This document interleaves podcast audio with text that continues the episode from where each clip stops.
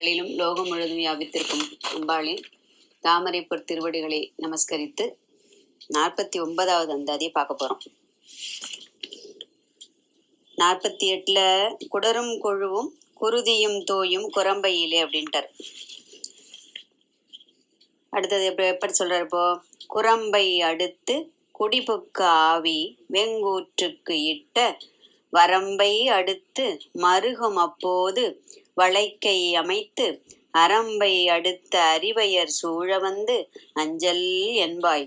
நரம்பை அடுத்த இசைவடிவாய் நின்ற நாயகியே அப்படின்ட்டார் முன்னாடி போன அந்தாதில் என்ன சொல்றார்? அந்த உடல் குரம்பை உடலை பத்தி சொல்றார். அதாவது தேகமானது மலமூத்திரம் எலும்பு மஜ்ஜை குருதி கொழுப்பு எல்லாம் சேர்ந்த ஒரு கலவை.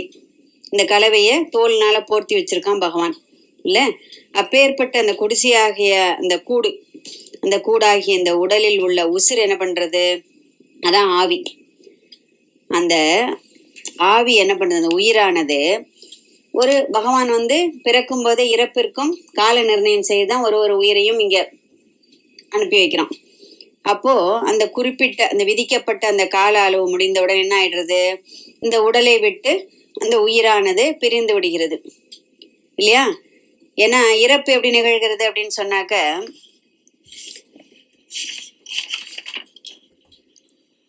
ஒரு உயிர் வந்து தன் குடியிருக்கும் அந்த கூட்டை விட்டு வேறு ஒரு கூடு எப்படி வந்து பாம்பு தன்னோட சட்டையை உரிச்சிட்டு அப்படியே நவுந்து போயிடுறதோ அதுக்கப்புறம் வேற ஒரு சட்டை அது வந்து இயற்கையாகவே அதன் உடலில் அமைகிறது. அந்த மாதிரி ஒரு நம்ம இப்ப எப்படி பழைய துணிகளை ஜீரணித்த துணிகள்னு சொல்றோம் இல்லையா? அந்த கந்தல் கொஞ்சம் கிழிஞ்சு போச்சுன்னா என்ன பண்றோம்? அந்த துணியை விட்டுட்டு நம்ம வேற புது துணி வாங்கி போட்டுக்கிறோம். அது மாதிரி இந்த ஆன்மாவானது என்ன பண்றது?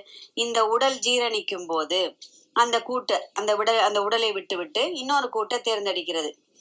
அப்போ அந்த கூட்டை தேர்ந்தெடுத்து அது உள்ள போய் பூந்துக்கிறது.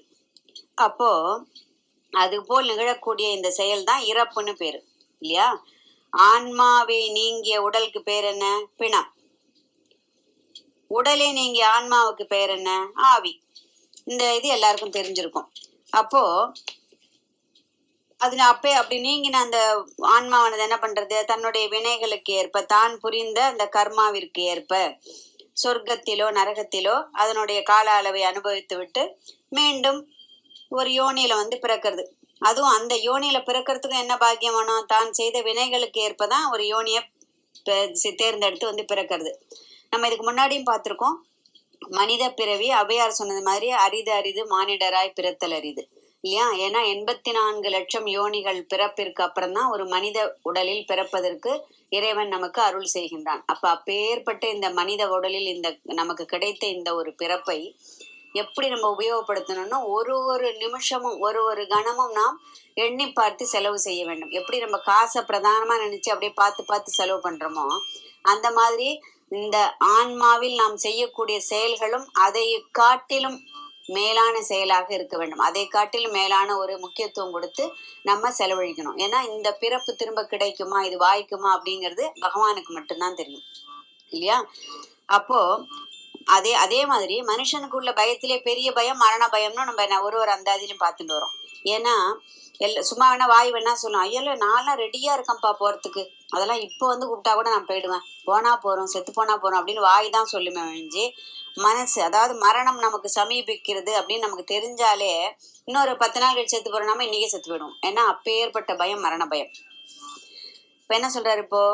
குரம்பை அடி அடுத்து குடிப்புக்காவின்னு சொல்லியாச்சு. இப்ப வெங்கூற்றுக்கு இட்ட வெங்கூற்றுக்குன்னா காலன் வந்து நம்மை அழைக்கும் போது அந்த யமனானவன் வந்து இந்த பா அவனுடைய பாசக்கயிற்றை வீசி இந்த உயிர் இந்த உடலை விட்டு போவதற்கு மனம் இல்லாமல் எதுக்கு எதனால் அது கடந்து அடிச்சுக்கிறது? தன்னுடைய சொந்தம் பந்தம் வீடு வாசல் காரு பொன் பொருள் மக்கள் மனைவி கணவன் அம்மா அப்பா சகோதரன் அப்படின்னு இந்த பந்த பாசங்கள் அப்படியே உழண்டன் கிடக்கிறதுனால அதை விட்டு பிரிவதற்கு மனம் இல்லாமல் இந்த ஆன்மாவானது ஓலமடிக்கிறது அதுதான் நம்ம பார்த்துருக்கோம் மரண ஓலம்னு கேள்விப்பட்டிருக்கோம். அதாவது வாய் குழரும் அவளுக்கு நினைவு தப்பி போகும்.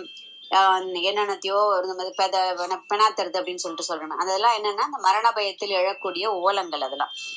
அப்போ அந்த பயத்துல என்ன ஆயிடுது? நாக்கு கொள்ளறது ஏன்னா யமன் வந்து அந்த பாசக்கயிறு வீசும்போது நம்மளை கூட்டின்னு போறானே இந்த பந்தத்தை விட்டு போறோமேன்னு அந்த பயத்துல என்ன ஆயிடுறது? நினைவு தப்பி போகிறது நா குழறுகிறது அதுல மலமூத்திரம் வெளியேறுகிறது. இதெல்லாம் விரும்பாமலோ என்னமோ அபிராம்பட்டர் என்ன சொல்றார் அம்பாள் கிட்ட? என்னெல்லாம் கேக்குறாருன்னு பார்ப்போம் வாங்க. வரம்பை. வரம்புனா இது கால நிர்ணயம். ஒரு வரம்புன்னு சொல்றோம் இல்லையா? எல்லாத்திற்கும் ஒரு ஒரு அளவு. அப்போ மருகும் அப்போது அப்படின்னாக்க நான் மரணத்தை கண்டு கலங்கி தவிக்கும் போது மரணம் என்னை சமீபிக்கும் போது அதை கண்டு நான் பயத்தில் ஒ- நடுங்கி ஒடுங்கும் போது நீ வர வேண்டும். அதாவது காலன் வந்து அழைத்துன்னு போனான் அப்படின்னு சொன்னாக்க நாம் திரும் திரும்ப பிறக்க போறது எதுன்னு சொல்லிட்டு நமக்கே தெரியாது. திரும்ப பிறக்க போறதுங்கிறது உறுதி. ஆனா காலன் வந்து அழி அழிச்சுன்னு போறான் அப்படின்னா அந்த அந்த ஆன்மாவானது அப்படி பயந்து நடுங்குமா? ஆனால் சிவகணங்களோ விஷ்ணு தூதர்களோ அம்பாளின் அந்த என்ன சொல்லுவோம் உபதேவதைகளோ வந்து இந்த ஆன்மாவை அழைத்து சென்றால் அதற்கு பிறவா வரம் என்னும் முக்தி கிடைக்கும். அதுதான் வித்தியாசம். இப்ப மகான்கள் வந்து திரும்ப பிறக்காம போறான்னா அவளுக்கு இதே மாதிரி தானே உயிர் போறது அப்படின்னு சொல்லிட்டு நம்ம நினைச்சிட்டோம்னா அதுதான் இந்த இடத்துல இந்த இதுதான் கருத்து. நம்ம அதாவது யமன் வந்து இந்த ஆன்மாவை அழைத்து சென்றால் அந்த ஜீவனுக்கு திரும்ப பிறக்க போவது உறுதி. அதுவே அந்த அந்த ஜீவனானது வாழும் போதே நல்ல வண்ணம் வாழ்ந்து சிவகணங்களோ விஷ்ணு தூதர்களோ அதாவது அவரவர்கள் பின்பற்றும் சமயத்திற்கு ஏற்ப அவரவர்கள் பின்பற்றும் அந்த ஒரு என்ன சொல்லுவோம் சமய ஒரு அந்த ஒரு அமைப்பிற்கு ஏற்ப இப்ப எனக்கு அம்பாள் பிடிக்கும் உங்களுக்கு பிள்ளையார் பிடிக்கும் இன்னொருத்தருக்கு முருகன் பிடிக்கும் இன்னொருத்தருக்கு சிவனை பிடிக்கும் இன்னொருத்தருக்கு கண்ணனை பிடிக்கும் அப்படின்னா அவரவர்களின் அந்த இஷ்ட தெய்வத்தின் அந்த ஒரு தூதர்கள் அப்படின்னு வச்சுக்கலாம். அப்போ அதுபோல் அழைத்து சென்றால் நமக்கு அந்த பிறப்பு இறப்பு என்னும் அந்த சூழலில் இருந்து விடுபட்டு பிறவா வரமுடன் அவர் அந்த தெய்வத்தின் திருவடிகளை நாம் சென்று சேருவோம். அதுதான் முக்தி. அதாவது நிரந்தரமாக இந்த பிறப்பிறப்பு சூழலிருந்து விடுபட்டு விடலாம். அபிராமட்டர் என்ன சொல்றாரு? அம்பிகையை தான் வர சொல்றார். அதுவும் நீ மட்டும் வராத. நீ வந்தா ஒருவேளை திடீர்னு உன்னோட பத்தியோட ஞாபகம் வந்து நீ திடீர்னு கிளம்பி போயிட்டாலோ நீ வரும்போதே நீ வந்து நீயும் இறைவரும் மகிழ்ந்திருக்கும். சாதாரணமா கூட வந்துடாதீங்க. நீங்க ரெண்டு பேரும் ஹாப்பியா இருக்கிற அந்த மூமெண்ட்ல தான் இங்க வரணும் அப்படிங்கிறார். நீயும் மகிழ்ந்திருக்கும். ஆஹ் இந்த உங்கள் திருமண கோலம் அப்படிம்பாரு ஒரு அந்தாதியில். அதாவது எப்பவுமே அம்பிகை என்ன சொல்ற நீ என் முன் நிற்கவே. அதாவது காலனை அடுங்காலன் என நடுங்க அழைக்கும் பொழுது அஞ்சல் என்பாய் அப்படிங்கிறார். அபயக்கரங்காட்டி எனக்கு நீ அஞ்சேல் என்று என்னை அணைத்துக் கொள்வாய் அப்படிங்கிறார் இதுக்கு முந்தைய அந்த எல்லாம் அப்போ இந்த மகிழ்ச்சியான தருணத்தில் அழகான தேவ மங்கையர் புடை சூழ லலிதா சாசனம் நம்ம சொல்றது இல்லையா? ரம்பாதி வந்திதா அப்படிங்கும். ரம்பை முதலான அந்த தேவ மங்கையர் அவளை வணங்கி புடை சூழ. அப்படி வந்தால் மட்டும் போதாது. அந்த பயந்து நடுங்கி ஒடுங்கி நான் அப்படியே அப்படியே ஒரு ஓலமிட்டு நான் உட்கார்ந்துருக்கும் போது என்னை பார்த்து நீ பயப்படாதரா கண்ணா நான் இருக்கேன் உன்னை கூட்டின்னு போறதுக்கு அப்படின்னு நீ சொல்றதுக்காக உன்னுடைய அபய முத்திரையை அஞ்சேல் என்று சொல்வாய் அப்படிங்கிறார். இல்லையா? ஏன்னா அம்பாளுக்கு லலிதா சகஸ்ரநாமம் மிருத்யுதாரு குட்டாரிகா அப்படிங்கிறது. அந்த மிருத்யு என்கின்ற அந்த வினைகளுக்கு ஏற்ப அந்த முளைத்து கிடைக்கின்ற அந்த மரங்களை வெட்டக்கூடிய கோடாரியாக அம்பாள் இருக்கின்றாள் அப்படின்னு சொல்றது. சரியா? அடுத்தது காலன்.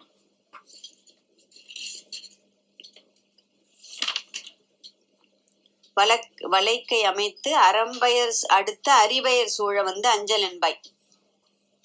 நீ வந்து நின்னா மட்டும் போராது அஞ்சேல் பயப்படாதே நான் இருக்கின்றேன் அப்படின்னு சொல்லிட்டு நீ இருக்கணும் நரம்பை அடுத்து இசை வடிவாய் நின்ற நாயகி அப்படிங்கிறார்.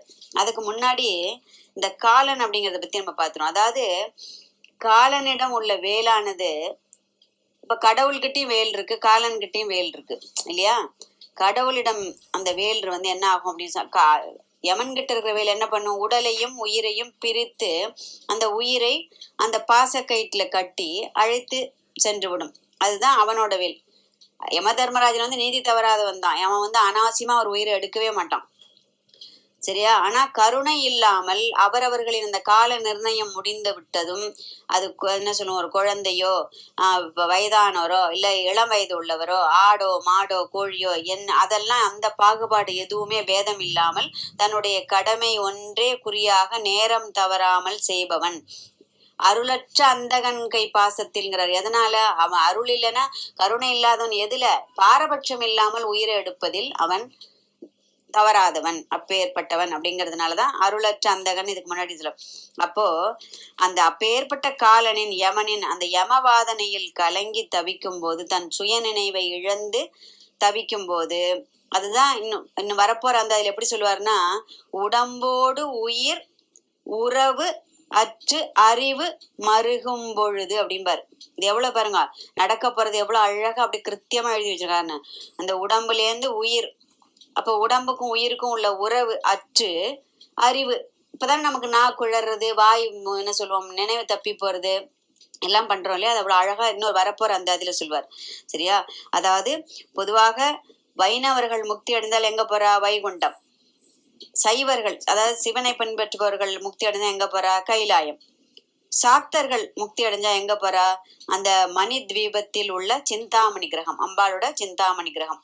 அது நம்ம ஆல்ரெடி பார்த்தோம் சிந்தாமணி கிரகாந்தஸ்தா லலிதா சாசன் நம்ம சொல்றது பார்த்திருக்கோம் அங்க தேவி என்ன பண்றா? தேவ மாதர்கள் புடை சூழ அதாவது லக்ஷ்மி வாணி முதலாய தேவ மாதர்கள் வசினி வாக் தேவதைகள் வாராகி மாத மாதங்கி எல்லாரும் புடைசூழ எந்த நேரமும் அந்த சுத்த சைவமாக உள்ள சுத்த சத்துவமாக சாரி சுத்த சத்துவமாக உள்ள அதாவது கலப்படம் இல்ல மிஸ்ர தத்துவம் மிஸ்ர அந்த சத்துவம் இல்லாத அந்த சுத்த சத்துவமாக இருக்கக்கூடிய அந்த சிந்தாமணி கிரகத்தில் அம்பாள் என்ன பண்றா? அ- அப்பே அப்பேற்பட்ட கிரகத்தில் வசிக்கக்கூடிய அம்பாளிடம் நாம் சென்று சேர்ந்தால் அவள் சிந்தாமணி கிரகத்தை அதாவது நம்ம இறக்கும் போது சிந்தாமணி கிரகத்தை நினைத்து இறந்தால் ந- சாக்தர்களுக்கு உடனே நமக்கு அம்பாளின் திருவடிகளில் அந்த முக்தி என்னும் பெரும் பேரு கிடைக்கும் அப்படின்னு சொல்லிட்டு தேவி பாகவதம் சொல்றதாம்.